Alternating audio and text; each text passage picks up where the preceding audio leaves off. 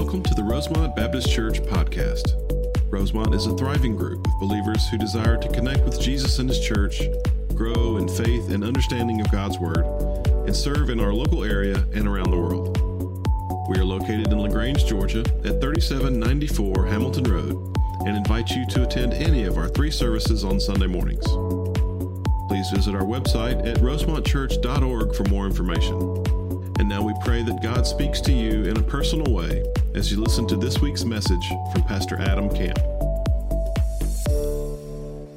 Let me pray for us, and we're going to begin this morning. Father, we thank you for a great time of worship, Father, of singing praises to your name, Lord, of, of lifting our voices and our hearts. Uh, we're so thankful, Father, for the chance you've given us now to open the truth of your word. We're so thankful, Lord, for the chance you've given us now to study and to uh, be challenged by exactly who you are. And Father, I pray now as we turn our attention to the scriptures that you would speak very clearly to us.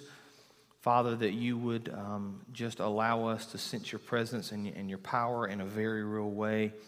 Father, we love you. We thank you for this chance. We pray that we would be uh, changed and challenged and transformed more and more into the image of your Son, Jesus Christ. It's in his name that we pray. Amen. So take your Bibles and open to Luke chapter 9. Luke chapter 9. We are continuing our series this morning that we've entitled The Sword Method or The Sword of the Lord. And this is going to be the last week we're going to do this. I think we've gone six or seven weeks now walking through this model, walking through this, this series to help you understand, to be trained in this. And, and again, the heart of this was to prepare you uh, to better equip you, really to give you this tool, this model you can use. You can memorize it, you can write the questions in your Bible. Uh, hopefully, some of you have been working through this now over the last couple weeks, either alone or with some friends or with family or in a Bible study or in your small group. Just a simple way for you to study the scripture, to understand the scripture, and then to, in a setting of people or alone or however the Lord leads you to do it, kind of work through the text and understand it. And so this is the last week we're going to be doing this. Next week I'm going to start a new series, and I'll give you just a little clue if you want to look ahead to where we're going. In the book of John, there are seven specific statements where Jesus says, I am. I am, and then you fill in the blank. We're going to walk through those seven. I'm very excited about that because the book of John is a, is a, a beautiful gospel that helps us see exactly who Christ was the glory and the magnificence of Jesus, but it points to Jesus as the Messiah. And so the I am passages in the book of John are, are, kind of famous and important. And so if you wanted to kind of on your own think through those or pray through those, you could do that. We'll begin that next week. But this week we're going to finish up. So this is the I need to take this moment in. This is the last moment I'm going to draw this sword at the 9:30 service. It's been pretty cool walking around church with this over the last couple of months. You know, I feel pretty powerful people ask me about it. I think I might just start wearing it for fun. Would that be okay? Just come up here on Sunday and just take it off and have somebody come and get it from me, you know, like when I preach. No, I'm not going to do that. I'm just kidding. So, this is the sword. We've been using this each week. The sword of the Lord, right from Hebrews chapter 4. And there are four main questions we ask about any text, whether it's one verse or chapter or however long we want to do it. What can I learn about God? What can I learn about man? What can I learn about sin? What can I learn about obedience? Real simple God, man, sin, obedience. Then we think about the main idea of the passage. Then we think about how we can apply it to our lives. And I'll just encourage you and remind you I said this a few weeks ago, but this is a weapon, right?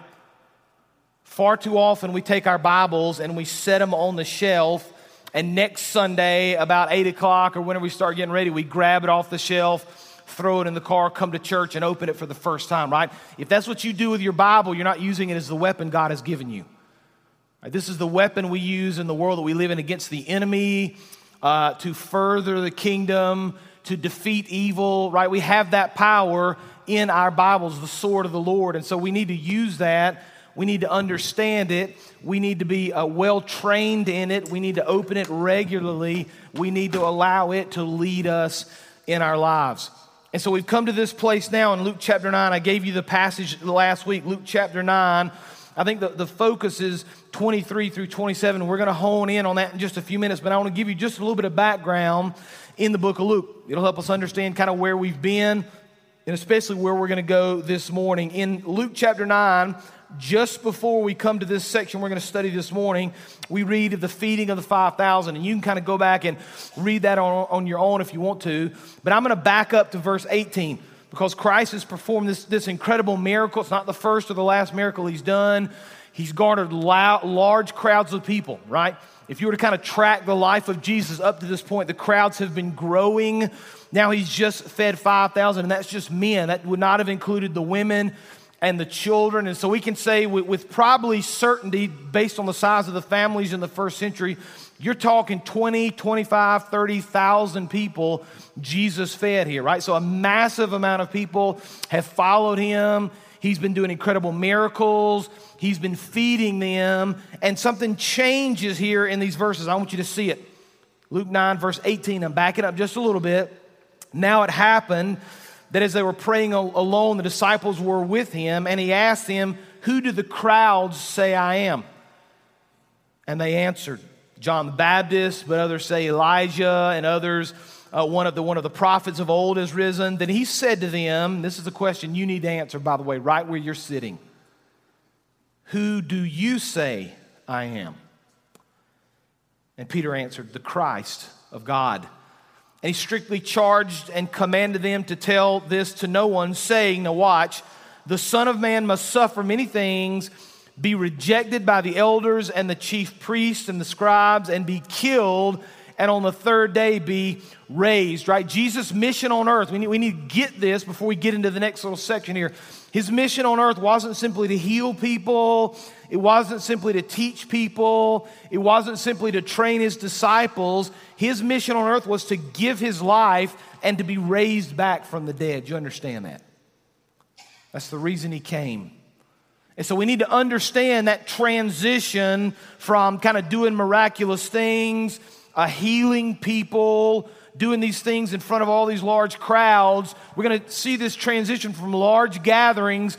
Jesus is now going to make it very clear why he came, and he's going to give all the people now their command, right?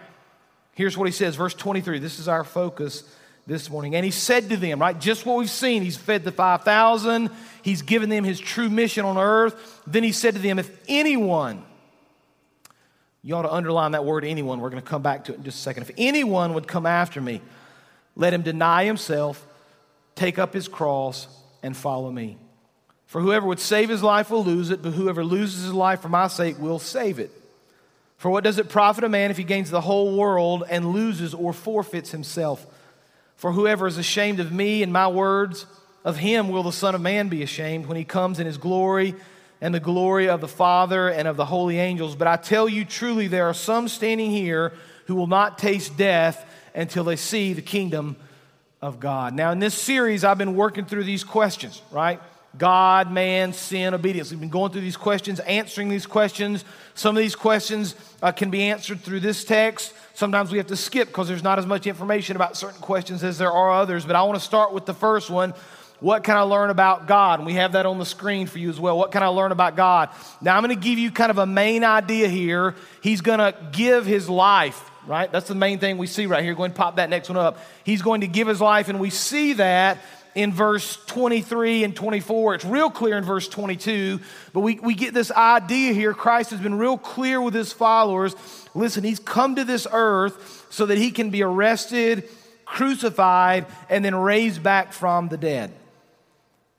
Right up until this point, Jesus was healing the sick, he was feeding the hungry, he was teaching to huge crowds. But when Jesus makes his declaration of the cross, everything from this moment changes. Right? People begin to understand listen, it's not just about coming to see. Now, watch, I might be talking to you right here. It's not just about coming to see what Jesus can give to me and what he can do for me. It's about being willing to follow him regardless of the costs.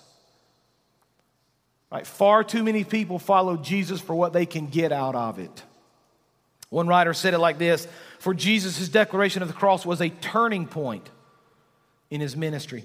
Once he set his face toward the cross, nothing, not the pleas of, of a beloved disciple or the dread of the process, could stop him. Right? From, from this point on, from the, for the remainder of his life, he spent in pursuit of the cross. Now, I want to kind of stop here just for a minute. I want to think through this just a little bit. Because we come to this point in Scripture understanding that Jesus has just made this clear declaration of his death, burial, resurrection. He's challenged his followers now to take up their cross and follow him. We're going to get to that in just a few minutes. But I want to kind of answer this question just for a minute of why. Like, why did Jesus have to die on the cross, right? And I understand what we're going to say because he loved us and all that's true. We're going to come through that here in just a minute. But here's what I mean by that. Why didn't God just wave his hand and forgive our sins? Right, why didn't G- G- the, the Lord just kind of swipe his hand across the congregation and say, All sins are forgiven? Right? Well, there's some verses I want to read to kind of help you understand and think through this. We're going to think about a little theology just for a few minutes. I want you to understand what's happening here. Just a couple of verses that help us answer that question. One of the verses, you don't have to look these up, you can look them up later.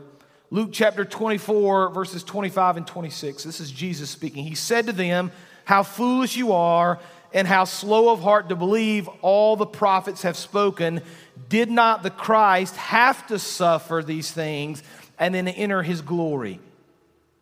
Isaiah 53 10 says, Yet it was the Lord's will to crush him and to cause him to suffer. And though the Lord makes his life, and through the Lord makes his life a guilt offering, right? So we see these two passages of scripture that say, listen, Jesus had to suffer, and he had to suffer because it was the Lord's will for him to suffer.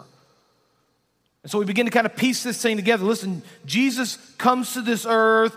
He willingly gives his life on the cross. That's what scripture teaches, by the way. Nobody forced him to do that. He had the power the ability to call a legion of angels if he'd wanted to. He willingly gave his life. He allowed himself to be arrested and crucified. We see that not only was that God's will, God allowed it to happen, right? That was the plan from the beginning. You say, why would the Lord allow Jesus to be taken up like this, to be punished, to be crucified? Why was it the Lord's will that it happened when Jesus, on top of all these things, was a perfect man, right? He committed no sins. Well, you get into this understanding, right? And this is kind of what we, we get into kind of the, the deep theological understanding here that I want to make sure you get. It's the idea of kind of the, the comparison between the holiness of God and the wickedness of our sin. Right? And we live in a society, and, and by the way, sometimes I do the same thing, so I'm not preaching at you, I'm, I'm kind of with you here. We live in a society where we minimize our sin oftentimes. Just easier to sweep it under the rug. It's easier to ignore it. It's easier to bypass it. It's easier to forget about it, right? And that's what the, the flesh tells us to do because we don't want to deal with it. Because when we deal with our sin, it causes us sometimes to rethink things. It leads us, hopefully, to this place of repentance, and those things are difficult for us. But we understand that because God is a holy God, when He looks upon sin, He can't stand it, right? The Bible says He can't look upon our sin. And so we come to this place where we see we are sinful and God is holy.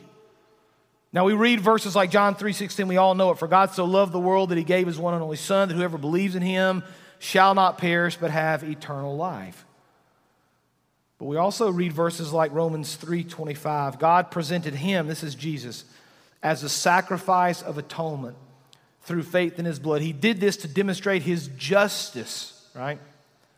Because in his forbearance he had left the sins committed beforehand unpunished.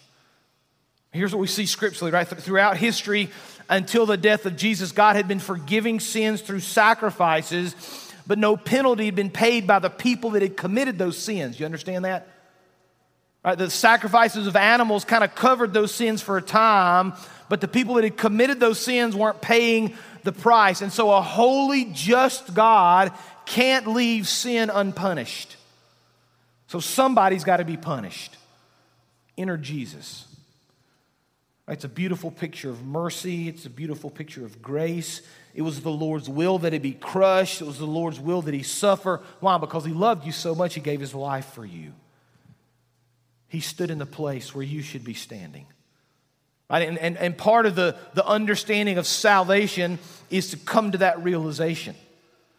Right? To realize that you're the one that deserves that punishment. You're the one that deserves that wrath. You're the one that has made those mistakes. It's your place to stand there and be punished and receive that punish. And it, we begin to understand, we think about salvation, the beauty of what Christ did and how much he suffered and what he gave, all for your sins. It's this beautiful picture of the, the mixture of holiness and sin and grace and love and mercy wrapped into one, wrapped into Christ when he gave his life on the cross for sinners, right? While we were still sinners, Christ died for us. Aren't you glad he did that? Aren't you glad he said, Listen, Adam, I know all the junk you've done. I know how your mind works. I know how, how many times you've dropped the ball. I know how many times you've failed in the past and all the baggage and the sin that you carry, but I'm willing to stand in your place. It's a beautiful picture of grace, right? So we see that kind of wrapped into this idea about Jesus, right? What can we learn about Jesus? He's going to give his life. He's going to love us. He's going to sacrifice himself for us, right? Imagine the discussion you could have just in that one little idea. Imagine the discussion you could have with a lost person about exactly who Christ is. That's what we see about God. What do we learn about man, right? I'm I'm gonna save this second part until we get to the idea about obedience because there's a lot in obedience here. The third question what do I learn about sin? There's a couple of quick things I want you to show, and then I want to spend the rest of my time thinking about taking up our cross. So, question number three what do I learn about sin? It's sin to gain the world and forfeit Jesus, right? That's what it says in verse 25 and it's a sin to be ashamed of Jesus. Now, there's a, there's a lot we could say about these two things. Pull up the second one about being ashamed of Jesus. There's a lot we could say about these. There's a lot of discussion we could have. But just imagine how you could talk about this idea about being ashamed of Jesus. Right, this, this, this kind of plays itself out in a lot of different ways, like whether we share our faith with other people, whether we stand up for what we believe when we're around people that don't, how we allow people to talk about Christ in our presence. Uh, there's a lot of discussion and a lot of application we could think about with that, about gaining the world and losing our soul or being ashamed of Jesus. But I want to spend kind of the remainder of the time on the last question here what am I supposed to obey? Because I think this is really the heart of what Christ is getting at. I think this is the real challenge for us in the idea of obedience and how we ought to live and what we ought to think. So let me just pop these up for you very quickly, and we're going to kind of think through them together. Here's what we can understand about obedience in these verses. We're going to have them on the screen. If you want to follow Jesus, deny yourself. That's verse 23. You ought to take up your cross. That's also verse 23. If you lose your life, you will save it. Verse 24. It doesn't help us to gain the world and lose yourself or your soul. That's verse 25. If we are ashamed of God, Jesus will be ashamed of us. That's verse 26. And so, what we kind of have built in here, kind of in this text, and kind of the main idea of what Christ is talking about here, is really the cost of following Jesus, isn't it? Right, you have to put yourself in the place of these first century followers, right? Up until this point, Jesus had done miraculous things. He had fed all these people, he had healed all these people, many miracles that the Bible doesn't even write about, and many more were to come. There's a large group of people that followed Jesus hoping they could receive something good. Right? It's a kind of what can I get from you, Jesus mentality. Like it's a person that follows Jesus as long as things are going well, but as soon as something bad happens, they're going to blame the Lord for their problems. Right, these, these people in the first century were following Jesus, hoping to gain something from him. Jesus is going to turn the tables on them and help them begin to see listen, there is a cost in following me. Now, I want you to notice a couple important phrases in this text. Pull verse 23 up for me, if you would, please. I want you to see exactly who he's talking to here in verse 23. And he said to them,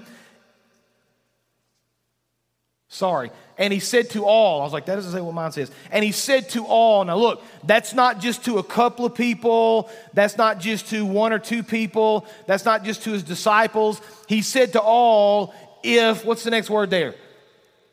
Anyone. Is that you? That's right, it is, isn't it? If anyone, that's you, would come after me, let him deny himself, take up his cross, follow me. Let me just go ahead and tell you right now, let me just lay this right here in your lap. You think this is the sermon for your spouse or for your friend or for the guy sitting across over there that you don't really know. That is true, it's for those people, but it's also for you. Right? It's for everyone. And so let me just kind of let me just kind of say this to you, and I, and I hope I don't offend you. I'm, I'm, really saying this out of love. And if you don't understand this, I'd love to talk to you after uh, the service. But, but if you think following Jesus is simply about saying a prayer when you were a kid and, and then living any way you want to live, you're mistaken.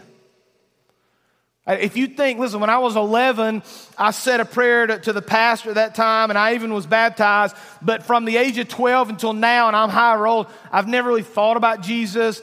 He doesn't really matter to me. I'm not really trying to live my life for Christ. I think you are mistaken because the Bible teaches that truly living for Jesus requires great sacrifice. And that's what he tells us in verse 23. If anyone would come after me, let him deny himself take up his cross, and follow me, right? Deny himself, take up his cross, and follow me. So we move from this place in the study of Christ. If you were kind of living through his life and trying to understand more about who he is, you move from this place of very low commitment. People just wanted to watch Jesus and gain miraculous things from him. This idea of low commitment to total commitment. Right? One writer said it like this to renounce the self as the dominant element in life is to replace the self with God in Christ as the object of affections. It is to place the divine will before the self will. It's the idea that I'm willing to set aside what I want to do, what I'm thinking, what I'm hoping, what I like, what brings me pleasure. I'm willing to set those things aside in favor of following Jesus. Now, all of us, I guess, maybe not all of us, have probably dieted at some point, right? Probably many of us. Usually we kind of talk about this at the first of the year because we're ready to get in shape a little bit. And maybe after COVID 19, uh, I've joked a little bit about putting on weight during COVID 19. Maybe some of us have decided now's the time to start eating better, be, be a little more healthy. And so this is kind of a, a silly little example, right? But we, we understand this idea of denying self when it comes to eating good food, right? If you're going to diet, you have to deny yourself eating certain foods, don't you? Like you just can't eat a, uh, you can't drink a milkshake every day on a diet, I don't think. I mean, if there is that diet, I'd love to know about it, but I've never seen one of those. Right? You don't get to eat three or four Big Macs every week. You don't, you don't get to eat a bunch of cookies or french fries, all the things that we really like. We have to set those things aside. Why? Because there's a goal we want to reach. Or you keep eating those things if you want to, but you're probably not going to lose a lot of weight. Right? When we talk about denying self, it's the idea I'm going to set aside all the things I want to do in favor of doing the things the Lord wants me to do. Right?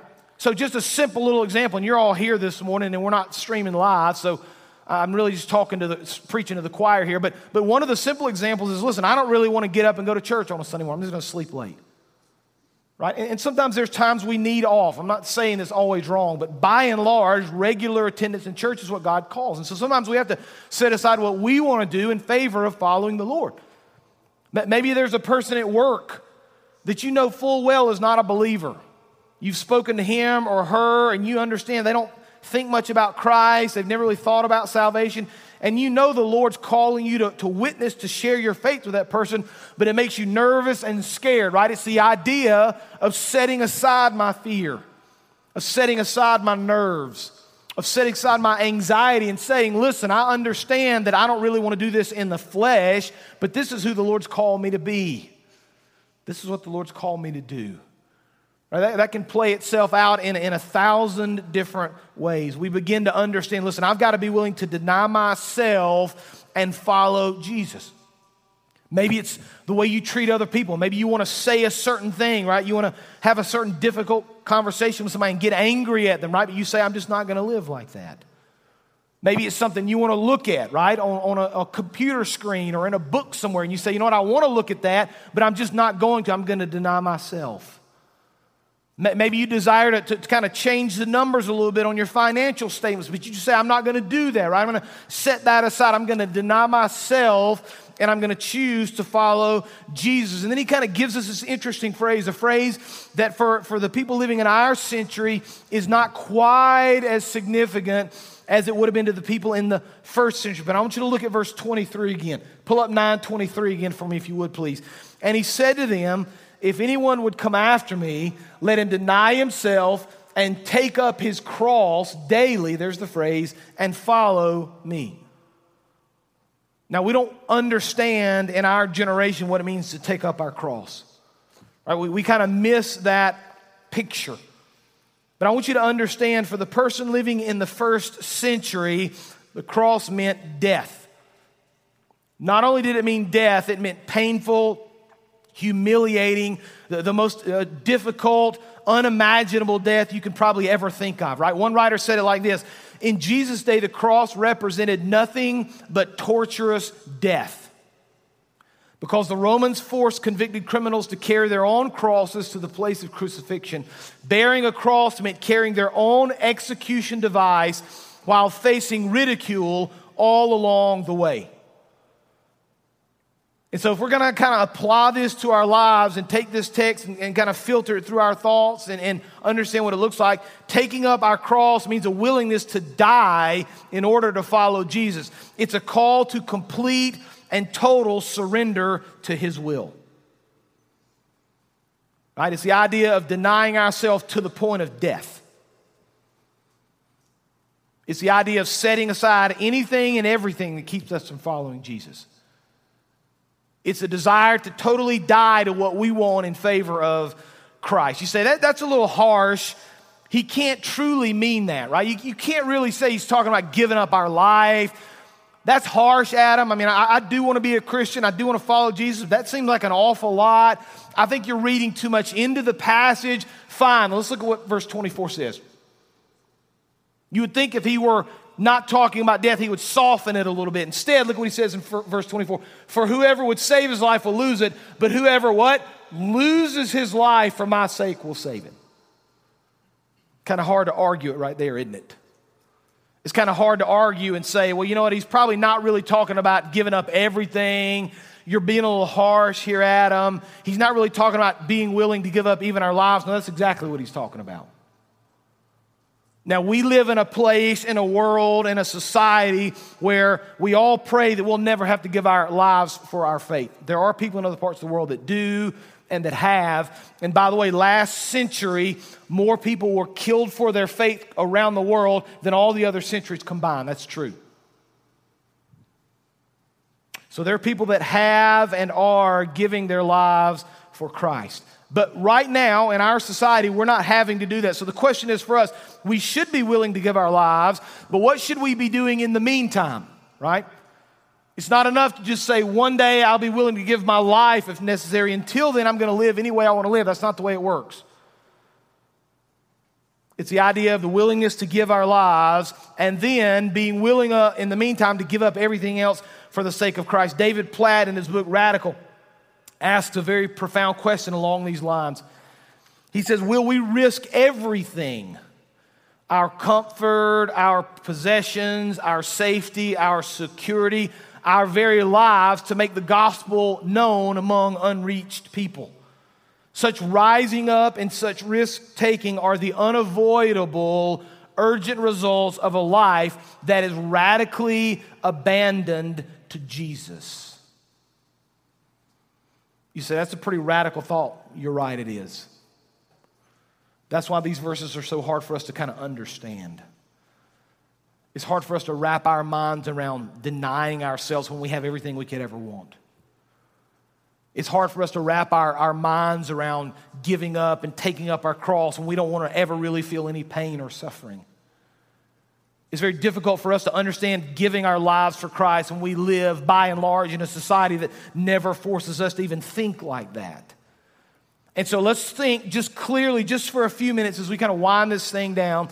Let's think about it, a few of the ways that we can give ourselves up, that we can deny ourselves in the present right now for Jesus. Three things, I have them on the screen for you. The first one is following Christ with your attitude. Man, it starts there, doesn't it?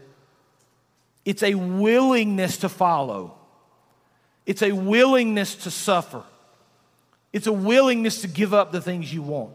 It's a willing to, willingness to sacrifice for others, right? It begins with your attitude. I'm just willing to do this. I just want to do this. I just want to follow Jesus. John Piper speaking, the way he wrote this, he's speaking to his old self. That's what he said here. Here's what he says You are not in charge any longer.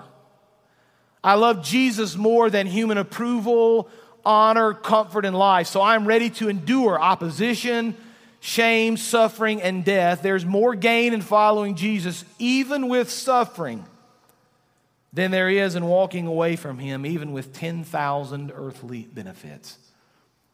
If you're, if you're looking to deny yourself, take up your cross, follow Jesus. It really begins with that attitude, right, of willingness. Here's the second thing thoughts, right? We can take captive every thought. That's what 2 Corinthians 10 5 says. Right? A lot of us have a, have a willingness to follow Jesus. Maybe there's this desire, but our thought life keeps us far from actually doing anything about it. It's a disconnect for us. There's a heart's desire, but there's no actual control of our thoughts. Like, what are we thinking? How are we thinking them? Are, are, we really taking captive our thoughts and thinking about things for Jesus? Or are we thinking about the things of the world, earthly pleasures, all the things we want to do? And that's not easy. It's not easy to, to think the thoughts of Christ, but you've got to kind of get to this place where you train yourself. Listen, I'm going to think about Jesus. I'm going to spend more time in His Word. I'm going to spend more time in prayer. I'm going to memorize a few Bible verses that relate to key areas of my life. And when I struggle with those specific issues, I'm going to recite those verses back to myself and be challenged. I, I'm telling you, there's times in my life, uh, numerous times in my life, when I've been struggling with something or maybe not in a good place in my mind. And I have to just kind of stop, set everything else aside, pull out God's word, and just read for a little while. And just let His truth kind of wash back over me and reorient me and, and remind me again of His goodness and His plan and His glory, right? Because if we just kind of stay stuck in our own brains without understanding who He is, if we don't get some control over our thoughts, it'll lead us to a bad place. And so our actions, uh, excuse me, our attitude, our thoughts, and then finally our actions, right? We just make the decisions.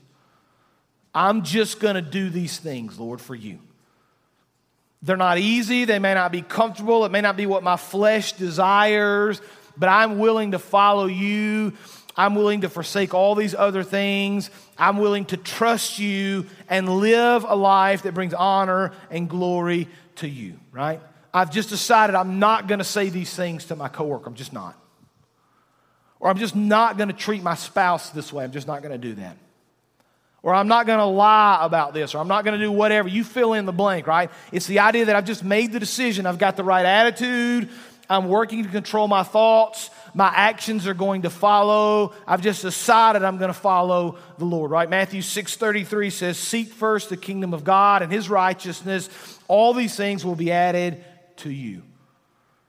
Now, look, we're not talking about doing this in our own power, by the way. We're not talking about self help books. We're talking about prayerfully trusting the Lord, studying His Word, allowing the Holy Spirit to speak to us, to work through us, to accomplish great things for us. It's a very simple question. Christ has given us the command. If you're going to come after me, deny yourself, take up your cross daily, and follow me. The question is, what are you going to do about it? Let's pray together. Father, we thank you for the opportunity you've given us to study your word. We thank you for the very clear picture you've shown us in Luke chapter 9, Father.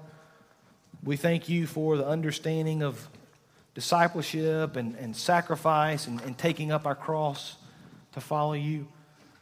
Lord, I pray that these verses would just resonate in our hearts and our minds over the course of this day and over the next week.